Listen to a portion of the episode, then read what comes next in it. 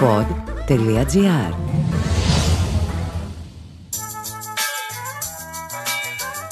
Ακούτε τη Διαβολοδεκαετία. Ένα podcast με τον Χρήστο Χομενίδη. Δηλαδή εμένα. Για τις γλυκές αυταπάτες που γκρεμίστηκαν τόσο απότομα. Για τα νιάτα μας που πρώτα εξντανικεύτηκαν και ύστερα συκοφαντήθηκαν. Για να θυμούνται οι παλαιότεροι και να μαθαίνουν οι νεότεροι. 2012. Άνους Χορίμπιλης. Φρικτή χρονιά. Το 2012 μπήκε με τους χειρότερους ιονούς. Το μύριζες. Το μύριζες κυριολεκτικά. Στην ατμόσφαιρα της Αθήνας τουλάχιστον. Οι περισσότερες πολυκατοικίες δεν άναβαν πλέον καλοριφέρ.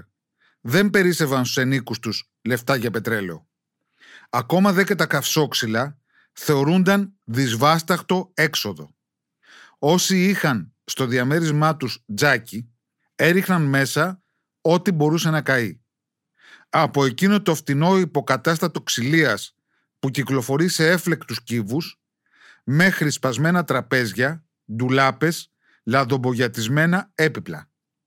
Οι καμινάδες έβγαζαν καυσαέρια. Περπατούσες και ανέπνες εθάλη.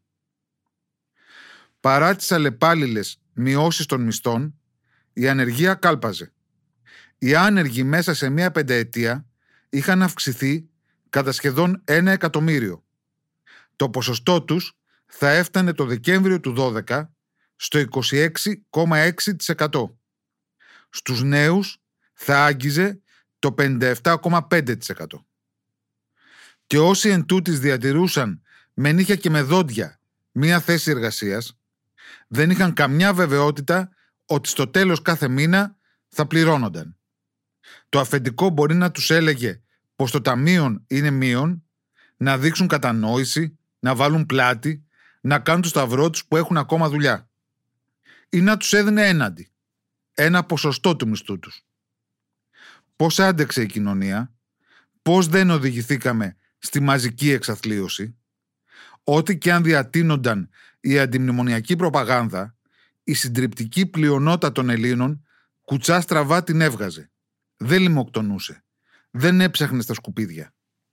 Η απάντηση βρίσκεται, πιστεύω, στις στενές οικογενειακές και φιλικές δευτεροβόντως σχέσεις. Οι γενιές συσπυρώθηκαν. Η γιαγιά, ο παππούς, συγκατοίκησαν με τα εγγόνια τους. Από τη σύνταξή τους κάλυπταν ένα κρίσιμο ποσοστό των εξόδων. Σε άλλες χώρες της ανεπτυγμένης και αποξενωμένης δύσης, αναρρύθμιτοι άνθρωποι θα εγκαταλείπονταν στη μοίρα τους. Θα κατέληγαν ανέστοι, επέτες. Στη Νέα Υόρκη το 1996 είχα δει και είχα φρίξει τις μισές βιτρίνες στο Village να γίνονται τις νύχτες φωλιές αστέγων. Και δεν υπήρχε, φανταστείτε, τότε εκεί οικονομική κρίση. Αντέξαμε επειδή έχουμε αλληλεγγύη σκυλοκαυγαδίζουμε, διχαζόμαστε, τρώμε τα λυσακά μας. Στην κρίσιμη όμως φάση, τίνουμε χείρα βοηθείας ο ένας τον άλλον.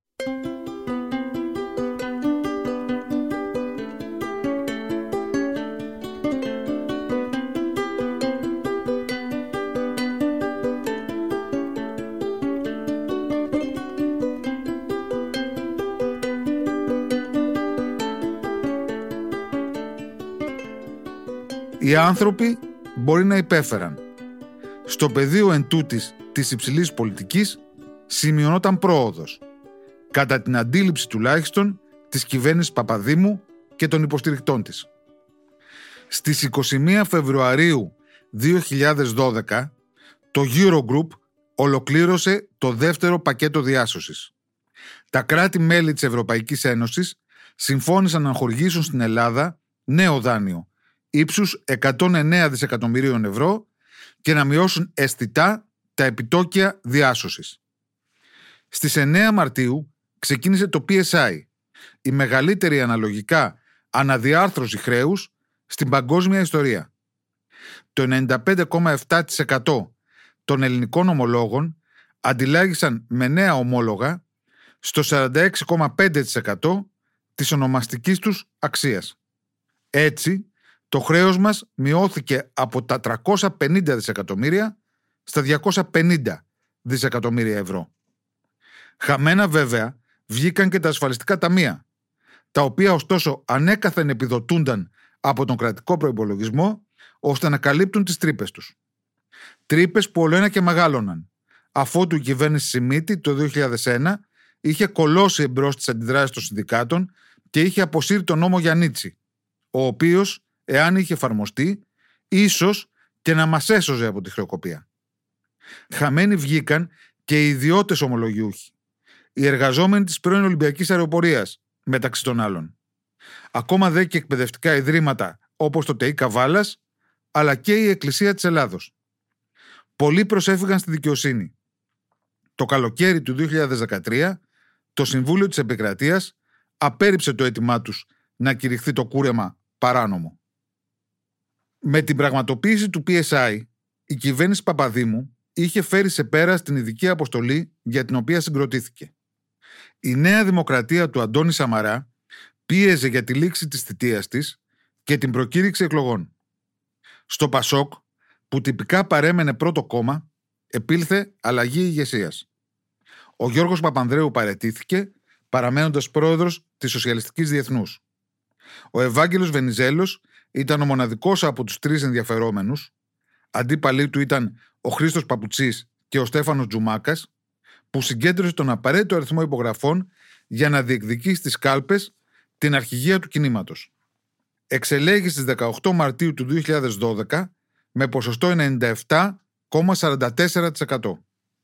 Είναι άξιο επισήμανσης ότι σε εκείνες τις εκλογές με τον έναν υποψήφιο συμμετείχαν 236.000 πολίτες. Περισσότεροι και από το 2017 όπου συγκρούστηκαν οι φόφοι γεννηματά ο Νίκος Ανδρουλάκης, ο Σταύρος Θεοδωράκης και ο Γιώργος Καμίνης. Και από το 2021 όπου είχαμε έξι υποψηφιότητες για να κερδίσει ο Νίκος Ανδρουλάκης.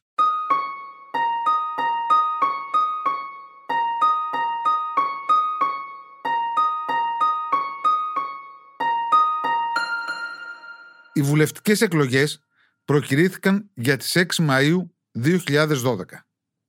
Οι δημοσκοπήσεις που διενεργούνταν έδιναν μέχρι τις παραμονές τους αναλύωτη τη σειρά κατάταξης, με τις δύο ιστορικές παρατάξεις εξουσίας της μεταπολίτευσης να προηγούνται, να καταλαμβάνουν τις δύο πρώτες θέσεις με μειωμένα έστω ποσοστά.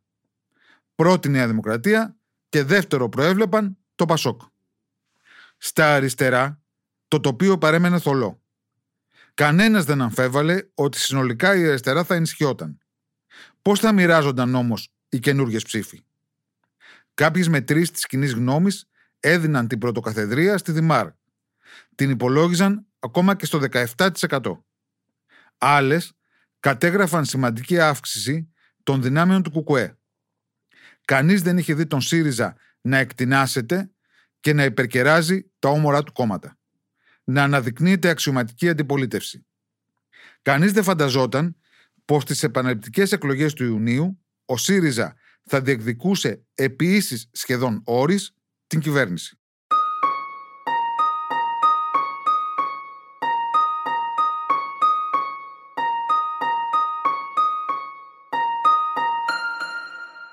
Ο καλπασμός του ΣΥΡΙΖΑ ερμηνεύεται εκ των υστέρων πολύ εύκολα. Ποιους είχε να ανταγωνιστεί, ένα κουκουέ που απέδιδε την κρίση στον καπιταλισμό, που επέχερε επειδή είχε εγκαίρως προειδοποιήσει ότι έρχεται θύελα, που επέμενε ότι ο λαός δεν θα έβλεπε άσπρη μέρα εάν η χώρα δεν αποχωρούσε από την Ευρωπαϊκή Ένωση και από το ΝΑΤΟ. Και μία Δημάρ που συστηνόταν σαν η αριστερά της ευθύνης, που μιλούσε συνέχεια με ναι μεν αλλά, δυσνόητα, ίσως ακόμα και ύποπτα, για τις πλατιές λαϊκές μάζες. Στην ηγεσία του το Κουκουέ είχε τη συμπαθέστατη Αλέκα Παπαρίγα, η οποία στα μάτια των πολλών έμοιαζε με καλή δασκάλα από εκείνες που σχαϊδεύουν το κεφάλι, αλλά σε κοπανάνες στους βαθμούς. Η δε Δημάρ τον Φώτη Κουβέλη. Πνευματική συγκρότηση και όψη παλιού δικηγόρου. Λόγος μακαρονοειδής. Λόγος για μαμότο, όπως τον είχαν ονομάσει οι συντροφοί του, που ούτε και εκείνοι καταλάβαιναν τι ακριβώς ήθελε να πει. Ενώ ο ΣΥΡΙΖΑ, ο ΣΥΡΙΖΑ είχε τον Αλέξη.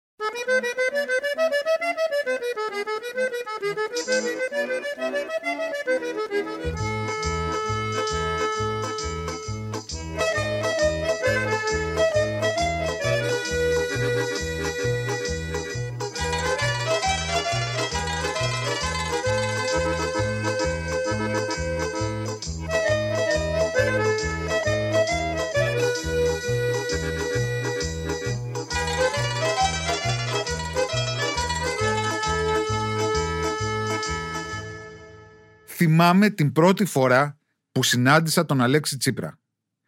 Παραμονές των δημοτικών εκλογών του 2006, στις οποίες ήταν υποψήφιος δήμαρχος Αθηναίων. Τον είχε χρήσει ο Αλέκος Αλαβάνος, εκτοπίζοντας τον Μιχάλη Παπαγιανάκη. Στα πολιτικά debate στην τηλεόραση, καλούσαν τότε και καλλιτέχνες και συγγραφείς, ελπίζοντας να σπάσουν το κλίμα της σοβαροφάνειας. Διασταυρωθήκαμε με τον Αλέξη στο δωμάτιο του μακιγιάζ στο στούντιο του Αντένα. Μα σύστησαν. Μου φάνηκε ένα χαρετωμένο παιδί με ζεστό χαμόγελο και με κάποια αμηχανία στο βλέμμα. Τον σύγκρινα με τους ανθυποψηφίους του. Με το κοσμικό γεροντοπαλίκαρο Νικήτα Ακλαμάνη. Τον παρουτοκαπνισμένο λεγεωνάριο του κινήματος Κώστας Σκανδαλίδη. Τον πρόθυμο να αγωνιστεί από όποιο μετερίζει τον έβαζε το κόμμα Σπύρο Χαλβατζή. Μπροστά τους, ο Αλέξης έδειχνε σαν την πρώτη μέρα της Άνοιξης. Με το θράσος που ανέκαθεν με χαρακτήριζε και συνήθως μου συγχωρείτε, ας μη σταθούμε στις υποσχέσεις τους, είπα από μικροφόνου. Ας δούμε τα παπούτσια τους. Ο εικονολήπτης μου έκανε το χατήρι. Χαμήλωσε την κάμερα. Τα κόκκινα και ελαφρώς ταλέπορα μποτάκια του Αλέξη έκλεβαν την παράσταση από τα καλογελισμένα σκαρπίνια των υπόλοιπων. Μονάχο ο κύριος Τσίπρας έχει περπατήσει στην πόλη μας, ανέκραξα. Με είχε όντως πείσει. Τον ψήφισα σε εκείνες τις εκλογές για πρώτη και για τελευταία φορά. Τα πήγε γενικά περίφημα. Πήρε 10,51% όταν το κόμμα του στην Αθήνα έπαιρνε 6%. Με την πρίκα των δημοτικών εκλογών του 2006, ο Αλέξης Τσίπρας κάλπασε. Εξελέγει τον Φεβρουάριο του 2008 πρόεδρος του συνασπισμού, βγάζοντας νοκάουτ τον Φώτη Κουβέλη. Ακολούθησε η συμβολική πατροκτονία του Αλέκου Αλαβάνου, ο οποίος τον είχε ολόψυχα στηρίξει και προωθήσει. Έτσι συμβαίνει στην πολιτική από τα αρχαία χρόνια. Πώς θα ανοίξεις το δρόμο σου, εάν δεν παραμερίσει όλους τους υπόλοιπους; Η ελληνική κοινωνία γοητεύτηκε, για να μην πω ερωτεύτηκε ακαριέα τον Αλέξη. Σε δημοσκοπήσεις τον Μάρτιο του 2008, ο συνασπισμός καταγραφόταν ανάμεσα στο 16% και στο 20%. Στα Δεκεμβριανά του 2008, μετά τη δολοφονία του Αλέξανδρου Γρηγορόπουλου, ο ΣΥΡΙΖΑ αναγκαλίστηκε τους εξεγερμένους. Τους ίδιους που η Αλέκα Παπαρίγα αποκαλούσε κουκουλοφόρους, μπαχαλάκιδε, προβοκάτορες. Ο Αλέξης Τσίπρας ζήτησε τον αφοπλισμό της αστυνομίας, τη διάλυση των ΜΑΤ, την απόδοση δικαιώματος ψήφου στους 16 ο Λεωνίδας Κύρκος, ο ιστορικός ηγέτης της ανανεωτικής αριστεράς, είχε φρίξει. Θα έπρεπε να το περιμένει.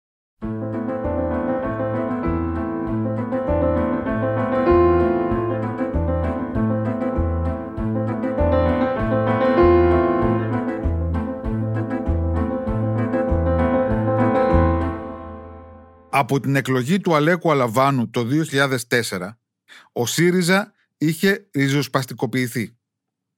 Είχε συμπεριλάβει ως συνιστώσεις του τη μαοϊκή ΚΟΕ, το τροτσκιστικό ξεκίνημα, τους ενεργούς πολίτες του Μανώλη Γλέζου.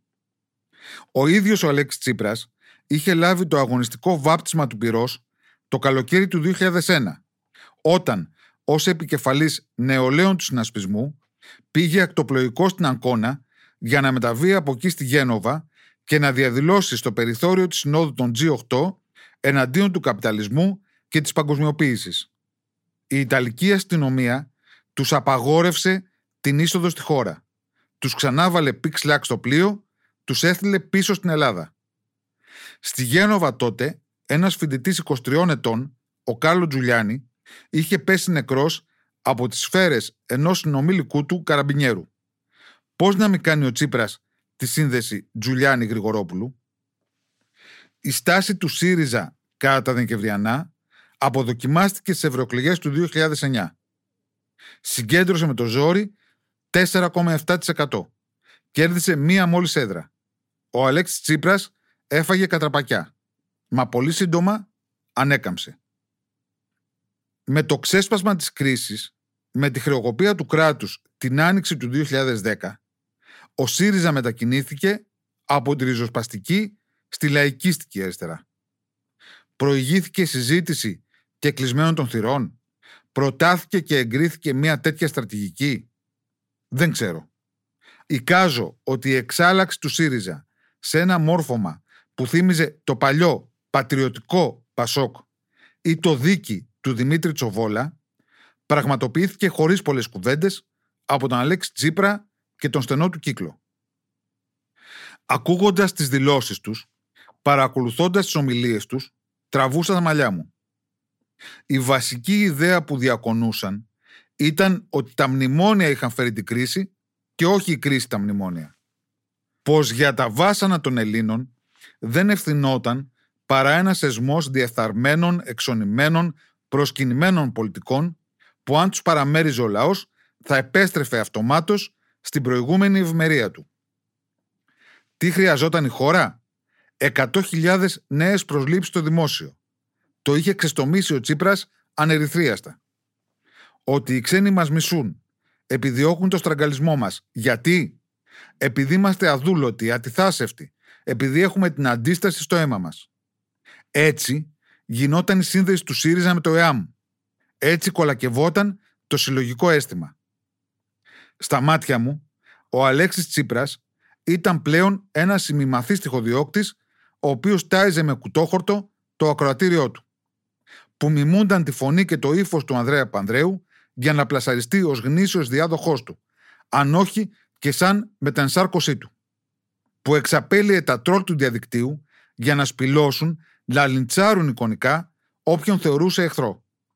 Το είχε καυχηθεί ο ίδιος, σε συνέντευξή του στον Σταύρο Θεοδωράκη, ότι οι πληκτρολογούντες στο Twitter και στο Facebook από τα υπόγεια της πλατείας Κομουνδούρου αποτελούσαν το ατού του. Έτρωγε και ο ίδιος από το κουτόχορτο του Go Back Madame Merkel. Αρκετά χρόνια αργότερα, απολογούμενος, είχαμε αυταπάτες ισχυρίστηκε. Διόλου απίθανο. Ένας άνθρωπος που από τα 16 του σταυλιζόταν στις κομματικές νεολαίες. Που ενώ εμείς, τα παιδιά της ίδιας σχεδόν γενιάς, την ψάχναμε με βιβλία, μουσικές, ταινίες, παραστάσεις, εκείνος διοχέτευε την ενεργητικότητά του στις καταλήψεις και στο φοιτητικό συνδικαλισμό. Πώς να μην βλέπει λοιπόν τον κόσμο με παροπίδες, με παρμορφωτικούς έστω φακούς. Ο Μιχάλης Παπαγιαννάκης είχε λένε φρίξη. Αυτός ο τύπος είχε πει δεν έχει διαβάσει Μάρξ ούτε σε κόμιξ. Και όμως, όση μόρφωση του έλειπε, τόση γοητεία διέθετε. Τόσο ένστικτο, σε επίπεδο τουλάχιστον τακτικής. Τόση αυτοπεποίθηση. Από τη λήξη του εμφυλίου, το περισσότερο που τολμούσε να ονειρευτεί για τον εαυτό της η ελληνική αριστερά ήταν να βρεθεί στην αξιωματική αντιπολίτευση. Άντε να συμμετάσχει και σε κάποια συμμαχική κυβέρνηση περιορισμένης διάρκειας, όπως έκανε το 1989, όταν ο Χαρίλαο Φλωράκης και ο Λεωνίδας Κύρκος έδωσαν τα χέρια με τον Κωνσταντίνο Μητσοτάκη και σχημάτισαν την κυβέρνηση Τζανί Τζανετάκη. Να κερδίσει η αριστερά την εξουσία; Αδιανόητο. Ο Αλέξης Τσίπρας ήταν ο μόνος μετά τον Νίκο Ζαχαριάδη που διεκδίκησε την πρωτιά. Που πίστεψε ότι θα μπορούσε να γίνει πρωθυπουργός. Και έπεισε και τους άλλους. Αν δείτε τα πάνελ της 6ης Μαΐου του 2012 θα διασκεδάσετε με τις κατεβασμένες μούρες, με τον πανικό σχεδόν των παλαιών πολιτικών. Οι δημοσκόποι είχαν διαψευστεί παταγωδός. Η Νέα Δημοκρατία είχε καταγράψει ιστορικό χαμηλό, ένα ντροπιαστικό σχεδόν 18,85%. Είχε απολέσει 15 πόντους από τη δύναμή της το 2009. Βρισκόταν μόλις δύο μονάδες εμπρός από τον ΣΥΡΙΖΑ. Το Πασόκ ακολουθούσε τρίτο και καταϊδρωμένο με 13,12%. Έπονταν οι ανεξάρτητοι Έλληνες του Πάνου Καμένου με 10,71%, ευγενική χορηγία του Αντώνη Σαμαρά και της πατριωτικής αντιμνημονιακής του στάσης μέχρι πριν από λίγους μήνες. Το Κουκουέ με 8,48%. Η Χρυσή Αυγή με 6,97% και η Δημοκρατική Αριστερά με 6,11%. Ο Λαϊκός Ορθόδοξος Συναγερμός έμενε εκτός Βουλής με 2,9%. Τα ημάτια του είχαν μοιραστεί στη Χρυσή Αυγή και ο ΑΝΕΛ. Τα φιντάνια του, ο Μάκης Βορύδης και ο Άδωνος Γεωργιάδης, είχαν μεταναστεύσει στη Νέα Δημοκρατία. Ο Θάνος Πλεύρης θα τους ακολουθούσε λίγο αργότερα.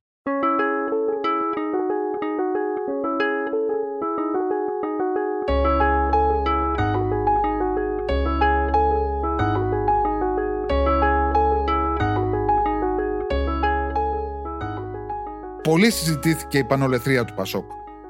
Θυσιαστήκαμε για το καλό της πατρίδας, ισχυριζόταν, όχι αβάσιμα, ο Ευάγγελος Βενιζέλος.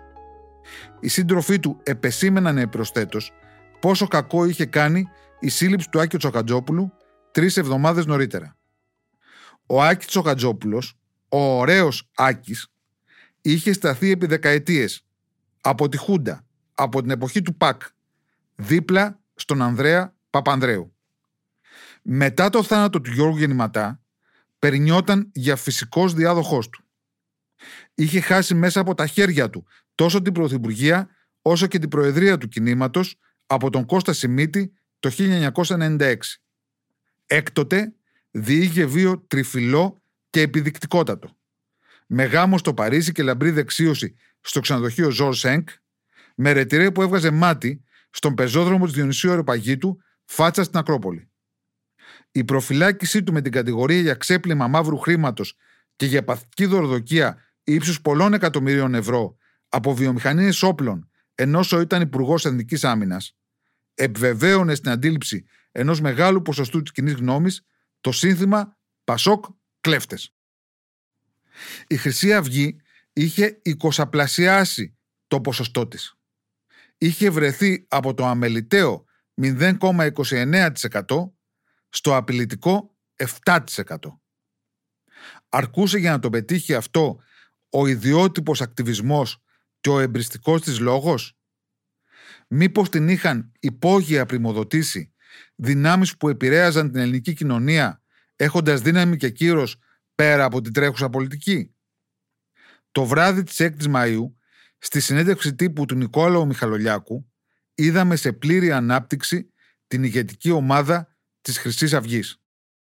Φάτσες δυσίωνες, μπράβων του υποκόσμου. Με την είσοδο του αρχηγού, ο Γιώργος Γερμενής, μέλος συγκροτήματος black metal που τραγουδούσε σατανιστικούς στίχους, γνωστότερος ως Κεάδας, κράβγασε στους δημοσιογράφους το περιβόητο «εγέρθητο» ως ένδειξη τιμής προς τον Μιχαλολιάκο. Τη Δευτέρα 7 Μαΐου 2012, ο πρόεδρος Δημοκρατίας Κάρολος Παπούλιας ξεκίνησε, όπως προβλέπει το Σύνταγμα, τη διαδικασία των διερευνητικών εντολών. Ο Αντώνης Σαμαράς την πήρε και την κατέθεσε μέσα σε λιγότερες από έξι ώρες. Ο Αλέξης Τσίπρας την περιέφερε κάνοντας συναντήσεις με εξοκοινοβουλευτικά κόμματα, όπως η Ενταρσία, οργανώνοντας σύσκεψη με κοινωνικούς φορείς, όπως η Ομοσπονδία Θηρορών Ελλάδος και η Ένωση Ελλήνων Σεναριογράφων. Ο Ευάγγελος Βενιζέλος, λαμβάνοντας την εντολή ως επικεφαλής του τρίτου κόμματος, επεδίωξε το σχηματισμό κυβέρνησης Εθνικής Ενότητας με τη συμμετοχή και του ΣΥΡΙΖΑ. Προσέκρουσε στην άρνηση του Αλέξη Τσίπρα. Πρότεινε έπειτα την Πρωθυπουργία στο Φώτη Κουβέλη, με τη στήριξη του Πασόκ αλλά και της Νέας Δημοκρατίας. Ο Κουβέλης αρνήθηκε, όπως τα αρνιόταν δυόμιση χρόνια αργότερα να γίνει πρόεδρος Δημοκρατίας. Αρνήθηκε χωρίς καν να το θέσει στην εκτελεστική επιτροπή της Δημοκρατικής Αριστεράς. Πού το ξέρω, ήμουν μέλος της. Η πλάκα ήταν πως η κοινοβουλευτική δύναμη των κομμάτων επέτρεπε τον σχηματισμό τρικοματικής κυβέρνησης. Ό,τι δηλαδή θα συνέβαινε μετά τις δεύτερες κάλπες. Η Βουλή συνήλθε ίσα για να ορκιστούν τα μέλη της και να εκλέξουν πρόεδρο τον Βύρον Απολύδωρα, ο οποίος έσπευσε να διορίσει την κόρη του μετακλητή υπάλληλο. Κατόπιν διαλύθηκε.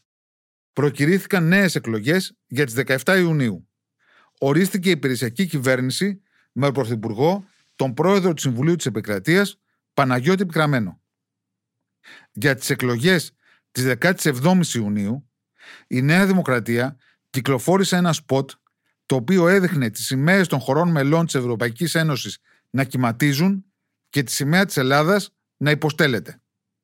Αυτό εμείς δεν θα το αφήσουμε να συμβεί ποτέ, έλεγε μία αποφασιστική φωνή.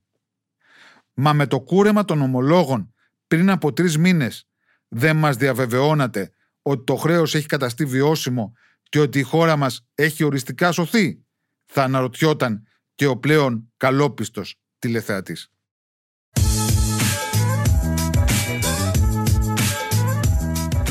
Ήταν το podcast «Διαβολοδεκαετία» με το Χρήστο Χομενίδη, μια παραγωγή του pod.gr. Επιμέλεια παραγωγής Έλενα Δημητράκη, ηχοληψία Μάριος Πλασκασοβίτης. Αναζητήστε τα podcast που σας ενδιαφέρουν στο pod.gr, Spotify, Apple Podcast και σε όποια άλλη εφαρμογή ακούτε podcast από το κινητό σας. Το podcast έγινε με την υποστήριξη της Cosmopod. Επένδυση στην ελληνική παιδεία. Γνώση χωρίς όρια. Pod.gr. Το καλό να ακούγεται.